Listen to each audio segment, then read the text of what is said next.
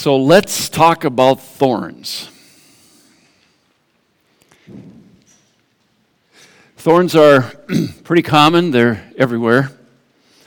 We come upon them frequently, no matter where we live. There's some kind of thorns. They come in different uh, shapes and sizes. But one thing they all have in common is I do not like thorns. They are an inconvenience, they are a waste of time, they are an annoyance to me. And besides all that, I'm a wimp, so they hurt and they are painful. I have an ongoing battle with a certain set of thorns. Uh, my wife has uh, what's called a Finnish rose bush. And this Finnish rose bush has all kinds of thorns on the stems, and they hurt. And uh, I have a problem with that. I don't have a problem with Janine, the one who keeps asking me to work with this rose bush. But I have a problem with the thorns. Because you see, this particular Finnish rose bush has the ability to spread quickly and, and far. And every summer, Janine asks me two or three times to dig up some of it and move it elsewhere. And I hate that. It's me against the thorns. Um, I wear gloves and I still suffer. Uh, the thorns are that powerful. And uh, so I just want you to know that as, as spring and summer comes, pray for me. Uh, I will be asked to deal with that thorn bush some more this summer and uh, pray for my attitude um, uh, toward that bush and the thorns. Uh, I'm going to tell you about something the Bible says today that I'm looking forward to because there's a time coming when there will be no thorns. And then I'll, I'll move that Finnish rose, rose bush anytime for eternity. But for now, it's me against the thorns. And as much as I despise thorns, I'm going to talk about them for five weeks. So it's kind of God's sense of humor here for me. Uh, we're going to talk about thorns. Uh, there are five places in the Bible where thorns are mentioned. And there's something um, taught around the idea of thorns. And so that will be our guide in these five weeks. We're going to look at those five passages. Uh, today we're going to look at Adam's thorns, which means obviously we're going to be in Genesis to start the series. Next week, we're going to look at a parable's thorns. There was a parable that Jesus told that involved thorns, so we'll look at that. Third, we'll look at Israel's thorns as a nation and uh, what that's about. Uh, we'll look at probably the most famous thorn in Scripture, and that's Paul's thorn. And then we're going to finish the series on Good Friday evening at our communion service as we talk about Christ's thorns. So, thorns, the subject for the next five weeks. Today, we're going to uh, look at Adam's thorns. So, you can take your Bibles and, and turn to the book of Genesis. That's where we read about Adam.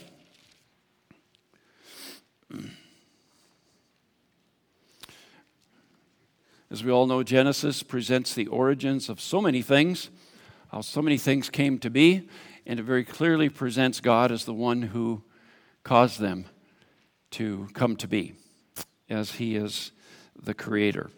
Uh, Genesis chapter 1, starting in verse 11, we're jumping right into uh, God's creating. And this is the third day, verse 11.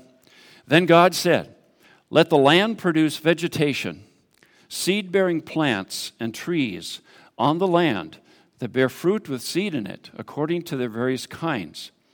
And it was so. The land produced vegetation, plants bearing seed according to their kinds, and trees bearing fruit with seed in it, according to their kinds. And God saw that it was good. and there was evening, and there was morning, the third day. And then verse 29 Then God said, I give you every seed bearing plant on the face of the whole earth, and every tree that has fruit with seed in it. They will be yours for food. So on the third day, the plant life was created by God, and his conclusion after speaking the plant life, the vegetation, that part of creation, into existence was it's good. He created the plant life, and it was good. And the relationship with creation, the plant life, the ground, the vegetation, and man was good. There's all indication, especially as we look later in chapter 3 and think the opposite of what we see there, that the relationship between man and vegetation, the plants, all that was growing on the ground, was good. There was a good relationship. There was harmony between creation and man. They got along. Creation cooperated with man. It was easy to work with creation, with the ground, with the plants. The plant life produced, it provided for man food.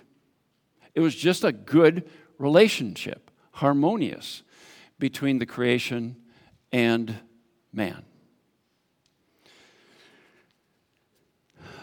But then the day came when the creation, the plant life, the ground, and the vegetation coming from the ground was corrupted. It was corrupted by sin.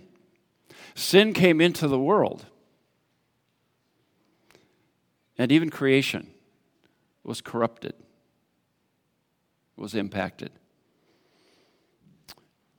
We see that in chapter 3. We're familiar with the account. As we start chapter 3, we have this conversation between the woman and uh, uh, actually Satan, who's using this serpent. And the result of this conversation, as you know, is that there was disobedience, um, there was sin. And because of that, all kinds of things began to be corrupted. There were consequences. There were consequences of that first sin. So, you know, just going quickly through this, all the consequences, starting in verse 14. Um, the serpent, there were consequences for the serpent, had to crawl on its belly from then on because it was involved, it was being used by the enemy. There was pain. Pain wasn't a thing until sin came about. It was a consequence of sin. And particularly, God mentions that there will be pain in childbearing for the woman. Pain became a consequence of that first sin conflict between the man and the woman within their relationship became a consequence of sin. And conflict in marriage and any relationship has been there ever since, right? Obviously, prior to sin coming into the picture, there was harmony in relationships, even between the man and the woman. But God says from now on, because of sin, there are consequences. There will be conflict. He goes on to say, there will be death. He had told Adam, right? Very clearly, if you eat of that tree, you can eat any other vegetation, fruit in the garden. Just don't eat from that one tree. And if you do, there's going to be death. And Adam was probably thinking, what's that? Didn't exist until sin came and death became a consequence of sin. Toward the end of chapter 3, we find another consequence of sin was separation from God. The man and the woman were sent out of the garden, couldn't go back, couldn't eat of the tree of, the li- of life that would have allowed them to live forever. They were separated from the kind of communion they had with God prior to sin. And then there was one other consequence for sin. And that starts in verse 17 of chapter 3. To Adam, God said, Because you listened to your wife and ate fruit from the tree about which I commanded you, you must not eat from it. Cursed is the ground. So here's another consequence creation now is affected by sin, it's corrupted. The vegetation, the plant life. And he says, through painful toil, you will eat food from it all the days of your life. There won't be harmony between you and the ground any longer. It won't be cooperative. It won't be easy to work with the ground. It will involve painful toil. Anybody relate to painful toil working with the ground? With creation, like Finnish rose bushes. Those Finnish rose bushes have thorns that hurt me because of sin. So he says, through painful toil, you will eat food from it all the days of your life. It will produce what? Thorns. There weren't thorns before sin came along. Isn't that what it's saying? Thorns and thistles were a consequence of sin, the corruption of even creation when sin came along. Verse 19 By the sweat of your brow you will eat your food. You're going to have to work hard. The ground isn't going to be cooperative, there isn't going to be harmony. It'll be by the sweat of your brow. It will be painful toil to get the ground to do what you want it to do and provide for you. And you'll also have to deal with the thorns. It was a consequence of sin. But I want you to see something here a little phrase.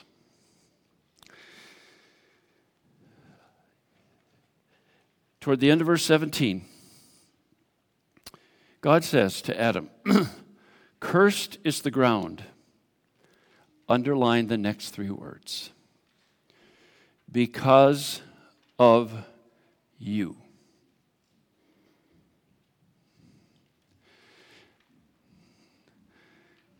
God does not mince words here. He says to Adam, These consequences are coming because of you. You are responsible. God does not say, Oh, it's okay, Adam. It was just a mistake. God doesn't say, It's not your fault, Adam.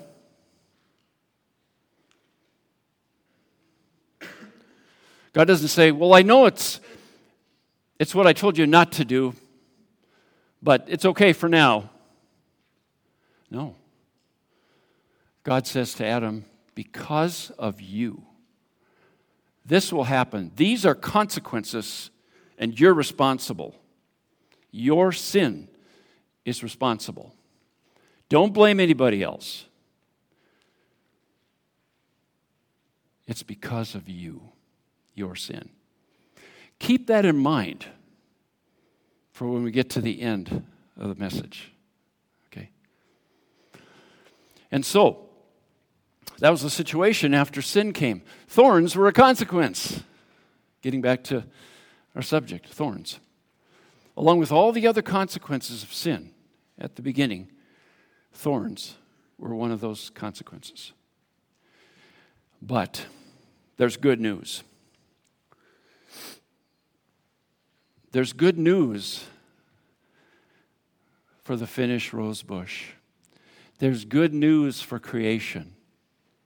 There's good news for the ground and everything that grows from the ground. You want to see the good news? Turn with me to Romans chapter 8. Romans chapter 8.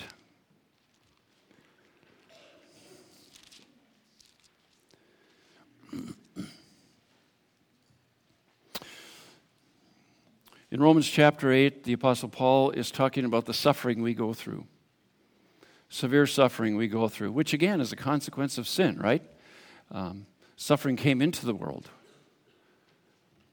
because of sin. Verse 19, Romans 8. He says, The creation waits in eager expectation for the children of God to be revealed. For the creation was subjected to frustration, not by its own choice, but by the will of the one who subjected it by God. It was a consequence, even on creation, because of sin. And creation is frustrated. Do you think that might be the primary explanation for everything that's going on in creation today? It's part of its frustration and corruption the consequence that it faces because of sin. Verse 21 here's the hope that the creation itself will be liberated from its bondage to decay. Even creation is in bondage to decay, corruption, consequences of sin. But the day is coming, there's a hope the creation will be liberated from its bondage to decay and brought into freedom. Creation is going to be freed. Verse 22 we know that the whole creation has been groaning as in the pains of childbirth right up to the present time. And then it talks about how we groan in these bodies that suffer. But he says the day is coming when our bodies will be redeemed. He's probably talking about the resurrection and the receiving of a new body. And he says when that happens to God's people, creation will be freed from its bondage to decay and corruption. And it will be back to where it was before sin, which means no more thorns.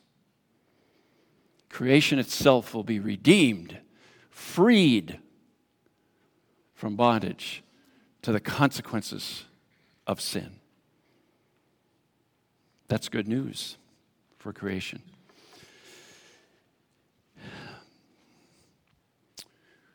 Adam wasn't the only one who experienced the consequences of sin. We experienced the very same ones he did, and human beings have experienced ever since sin came into the world. Um, we experience the toil that it takes to work the ground. We, we experience sometimes the resistance of creation as we try to take it under control and work it and get it to provide for us. We still face that. We toil painfully we sweat because it's so hard to work the ground. We experience still that consequence of sin. We experience the pain of the thorns and the inconvenience of the thorns, the consequence of sin. Ladies, you experience the pain in childbirth, right? You know what the pain is like. And the rest of us experience all kinds of pain physically. Consequence of sin coming into the world.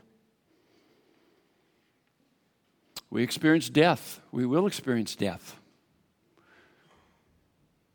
because of sin coming into the world. Our bodies decay, they're corrupted, they get old, they break down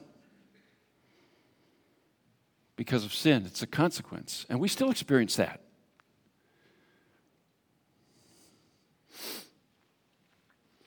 We experience conflict in marriage. Ever experienced conflict in your marriage? Any other relationship for that matter? Conflict? Sure. It's a consequence of sin. when sin came into the picture. And we still experience it. We still experience the consequences of sin. Probably the most serious consequence of sin we experience, of sin coming into the world, are the consequences that are eternal consequences. Isaiah 59 2 says that our sin has caused a separation between us and God. That's a pretty serious consequence, isn't it? Sin causes separation between us and the one who created us. We are all sinners. Uh, if you're still in Romans chapter 3, consequence of sin coming into the world is that we are sinners from the beginning. The time we come into this world, we're sinners. We have a sin nature. Uh, Paul says in Romans 3 23, For all have sinned and fall short of the glory of God. There's this separation because we're sinners. That's a consequence of sin coming into this world.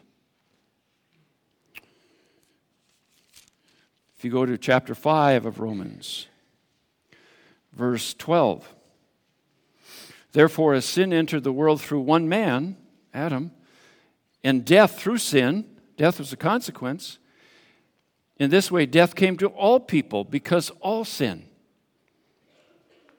We're sinners, and because of that, we're going to die. It's a consequence of sin.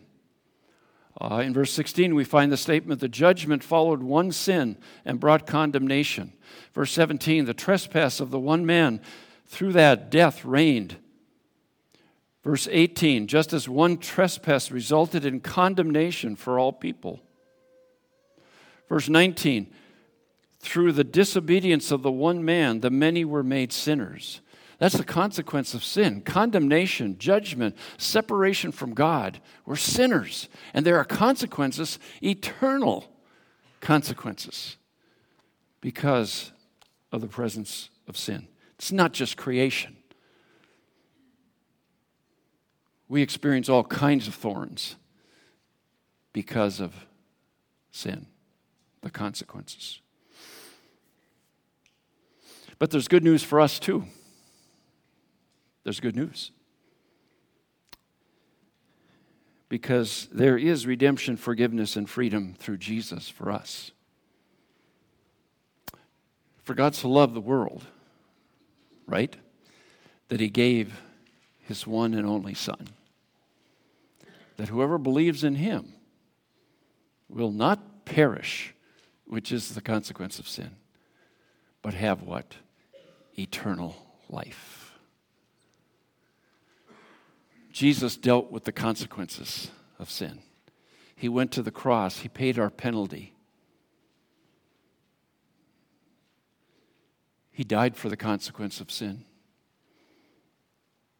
In our place, He was judged in our place, paid our penalty so that we could be freed, we could be forgiven, we could be redeemed, we could have eternal life.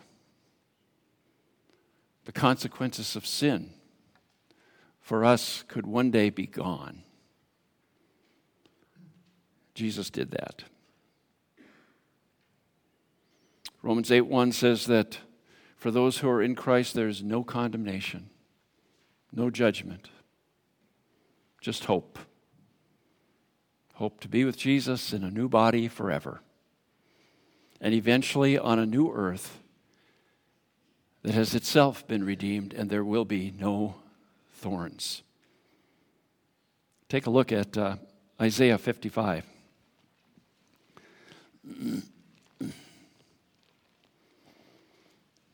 Isaiah 55.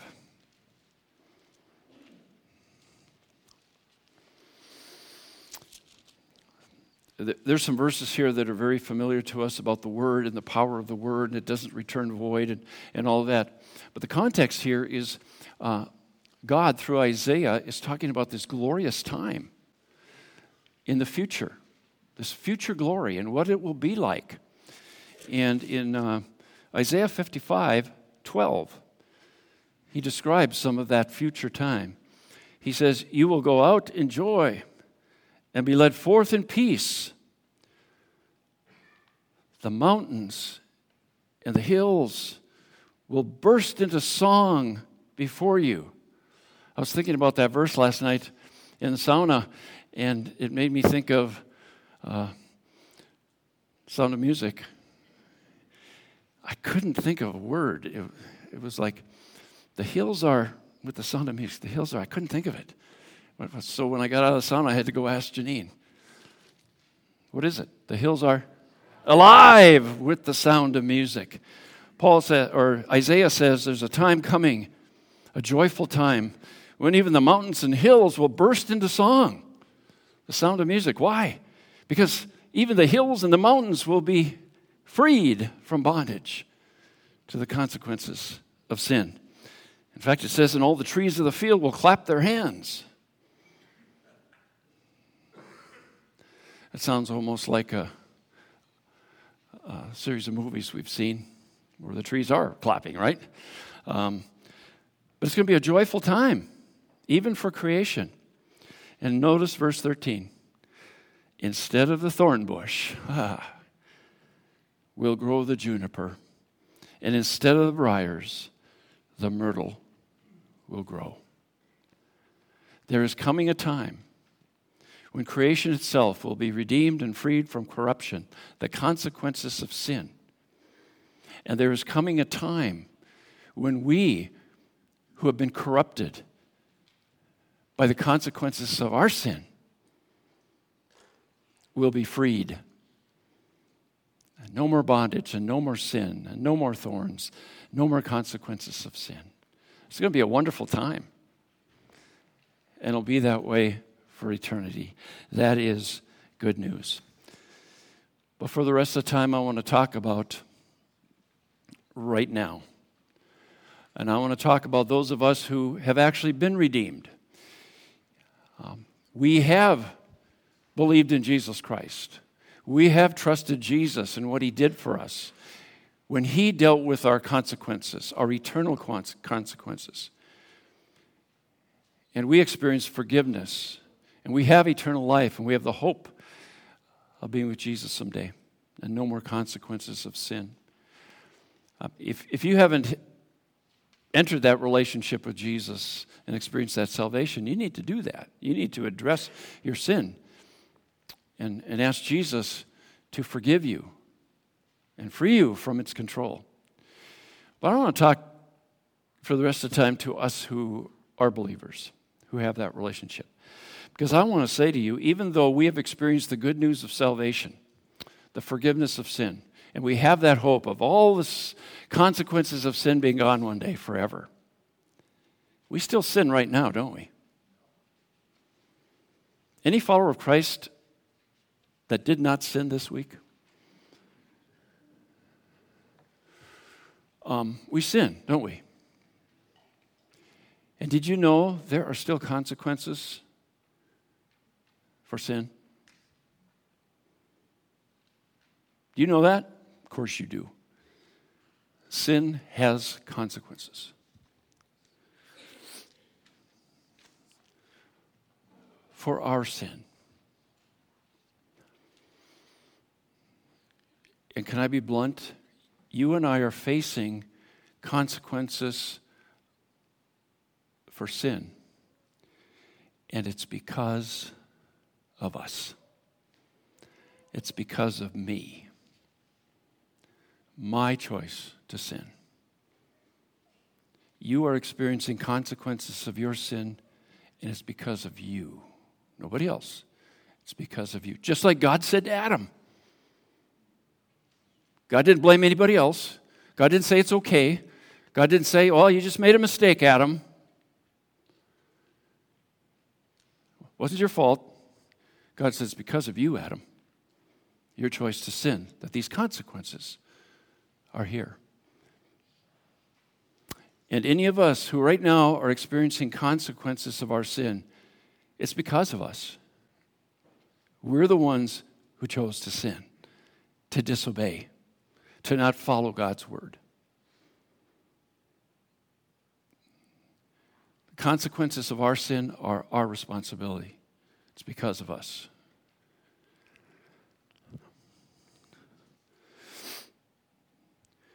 The Bible says in Galatians 6 whatever a person sows, that he will what? Reap. There are consequences. There are consequences for obeying. There are consequences for disobeying. Sin has consequences. In Numbers, it tells us that our sins will find us out. You can't choose to sin and never face any consequences. Even as a Christian, there will be consequences here.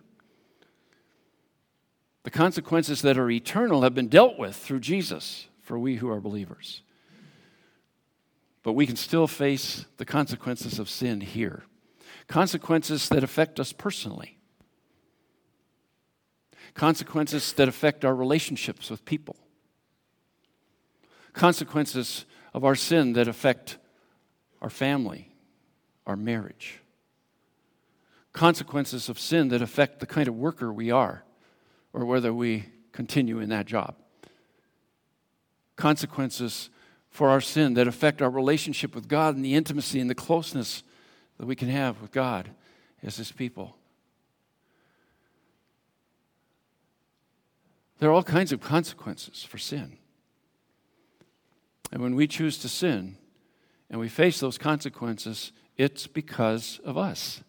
We chose to sin. And you might say, No, I didn't choose to sin. Yes, you did. Who else chose to sin? You did. Yes, there was pressure. Yes, there was temptation. Yes, so and so did this. You chose to sin. that means the consequences are because of you. We have to learn that. We really do.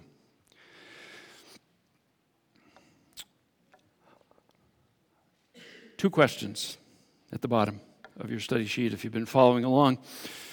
Do we take seriously the potential out there and the present consequences of our sin. Do you take the consequences you are presently experiencing and admit it? You are probably experiencing some consequence of your sin that you chose. Do you take that seriously? Do you acknowledge you are responsible for those consequences? It was your sin, your choice. Do you take that seriously? Do you take seriously the potential consequences of your sin? Do I ever think when I'm making a decision under temptation or pressure, do I ever think of the consequences potentially of me deciding to sin and disobey? Do you take seriously the potential consequences in your decision making of your sin? are the consequences of sin and your awareness of that and taking it seriously a deterrent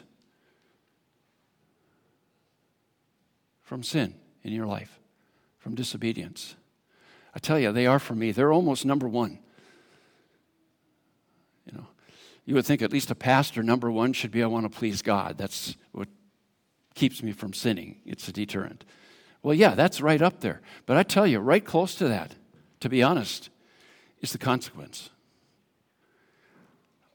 I am so afraid of the consequence of sin in my life. I'm afraid of what it will do to my wife, what it would do to my children and grandchildren. I'm afraid of how my sin will affect you. I can't handle the thought of standing before you and acknowledging a sin that affected all of you. It's a deterrent. I take seriously. It doesn't mean I never sin, but I take seriously the consequences of sin. And I hope you do too. We need to. Because the consequences of sin are serious. And they don't just affect you and me, ourselves. They affect people in our lives, they affect our relationships, they affect our character. You know, if, if we go on and we don't deal with our sin, we just get consequences piled on consequences, right? Maybe some of you right now are experiencing piles of consequences because you haven't addressed a certain sin or sins and you keep disobeying God and the consequences keep coming and they're piling up. That's tough. Or another way you could say it is instead of addressing sin, we keep disobeying, and the consequences keep digging a deeper and deeper hole in our life. The consequences of sin are serious. Do we take them seriously? Seriously enough to repent and turn from them. You see, taking the consequences of your sin seriously isn't where you end it, where you stop. The next step is okay, if I'm serious about the consequences of sin, then I'm going to practice repentance and actually turning from and forsaking that sin because I do not want the consequences to continue and I'm responsible for those consequences. It's my sin, it's my choice. Aren't you glad that your sin doesn't affect the whole world for all time, like Adam? But the consequences of your sin do affect a lot of people, a lot of situations. So we need to take it seriously, seriously enough to repent and turn. 1 John 1 9 says, If we confess our sins, he is faithful and just to forgive us. Bible talks a lot about the forgiveness of God.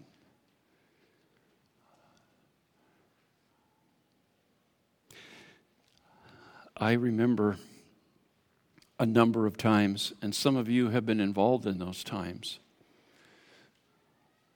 where I have witnessed even teenagers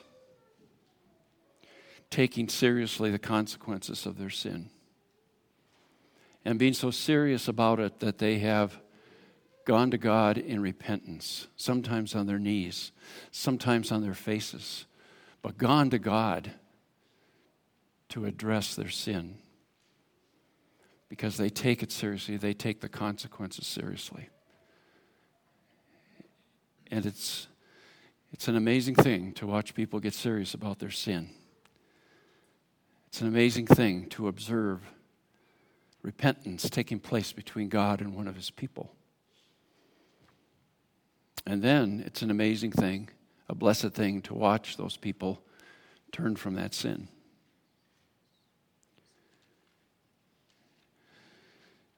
Because there's consequences in that too, right? There's consequences of repentance and turning. And they're great consequences. They make a difference. So I would like you, well, you better not. Read it sometime on your own because I'm going to skip around. But I'm going to read for you excerpts from Psalm 32 and Psalm 51. This would be David's experience with sin. A man of God who chose to sin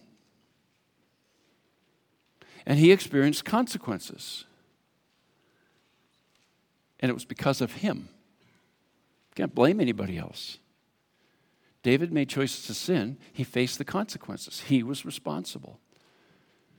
He tried to hide the sin. He tried to cover it up. He tried to push it away. Didn't work. Your sins will find you out. Whatever you sow, you reap. And so Psalm 32 and 51 has David honestly telling the readers, This is what it was like for me to both try to hide my sin and do nothing about it, and to finally repent and turn from it. So I'm going to read excerpts from what David says. And you just listen because I'll be skipping around. But before we do that, mm-hmm, I want to pray because I want to ask God by His Spirit to speak to us through the words of David. So I want to pray before we read it. All right? So let's pray. Our Father, we come to you now. We come to you to hear the words of your servant David, a man who was after your own heart, and yet he sinned. He disobeyed. And he faced the consequences. And he was responsible because it was his choice to disobey. Father, thank you that you didn't allow him to continue to hide and not deal with his sin. Thank you that you brought him to the place of repentance and turning from that sin and to face some of the consequences that are so good when we repent and turn. Father, I pray that you would work in hearts as we just read these words. Father, if there's someone here who is experiencing the consequences of their sin, and they've been trying to hide it, they've been trying to avoid dealing with it, the consequences are piling up, they're digging a deeper and deeper hole. Father, may this be the day of freeing that person, that you would lead them simply by hearing David's words to repentance for their sin. The words of David Blessed is the one whose transgressions are forgiven, whose sins are covered. Blessed is the one whose sin the Lord does not count against them, and in whose spirit is no deceit. When I kept silent, my bones wasted away through my groaning all day long. For day and night your hand was heavy on me. My strength was sapped as in the heat of summer. Then I acknowledged my sin to you, and I did not cover up my iniquity. I said, I will confess my transgressions to the Lord, and you forgave the guilt of my sin. And here was his confession Have mercy on me, O God, according to your unfailing love, according to your great compassion. Blot out my transgressions. For I know my transgressions, and my sin is always before me. And against you, you only, have I sinned and done what is evil in your sight. Cleanse me, wash me, let me hear joy and gladness. Create in me a pure heart, O God, and renew that steadfast spirit within me. Restore to me the joy of your salvation and grant me a willing spirit and sustain me. O God, my sacrifice is a broken spirit, a broken and contrite heart. You, God, will not despise. I'm going to ask if a song be played right now. And during the time that song is being played, if you need to address sin in your life that has been bringing consequences, um, if you need to repent before God and, and turn from that sin and seek His help, His forgiveness, His help, seek that gladness again that your sin has taken away from you. Seek that closeness with God again that your sin has damaged. Uh, do that now. If, if, if you want to just do it in your seat, if you need to get on your knees, if you need to be up here, you feel that's necessary, um, go ahead. But during the course of this song, let's just have some personal time. I don't know who needs to deal with sin, but you do because you're facing the consequences. And can I say it again? Like God said to Adam, it's because of you. You chose that sin. You chose that disobedience. and you're facing the consequences. Deal with it now before the pile of consequences gets too high and the hole those consequences digs is deeper. Deal with it before God.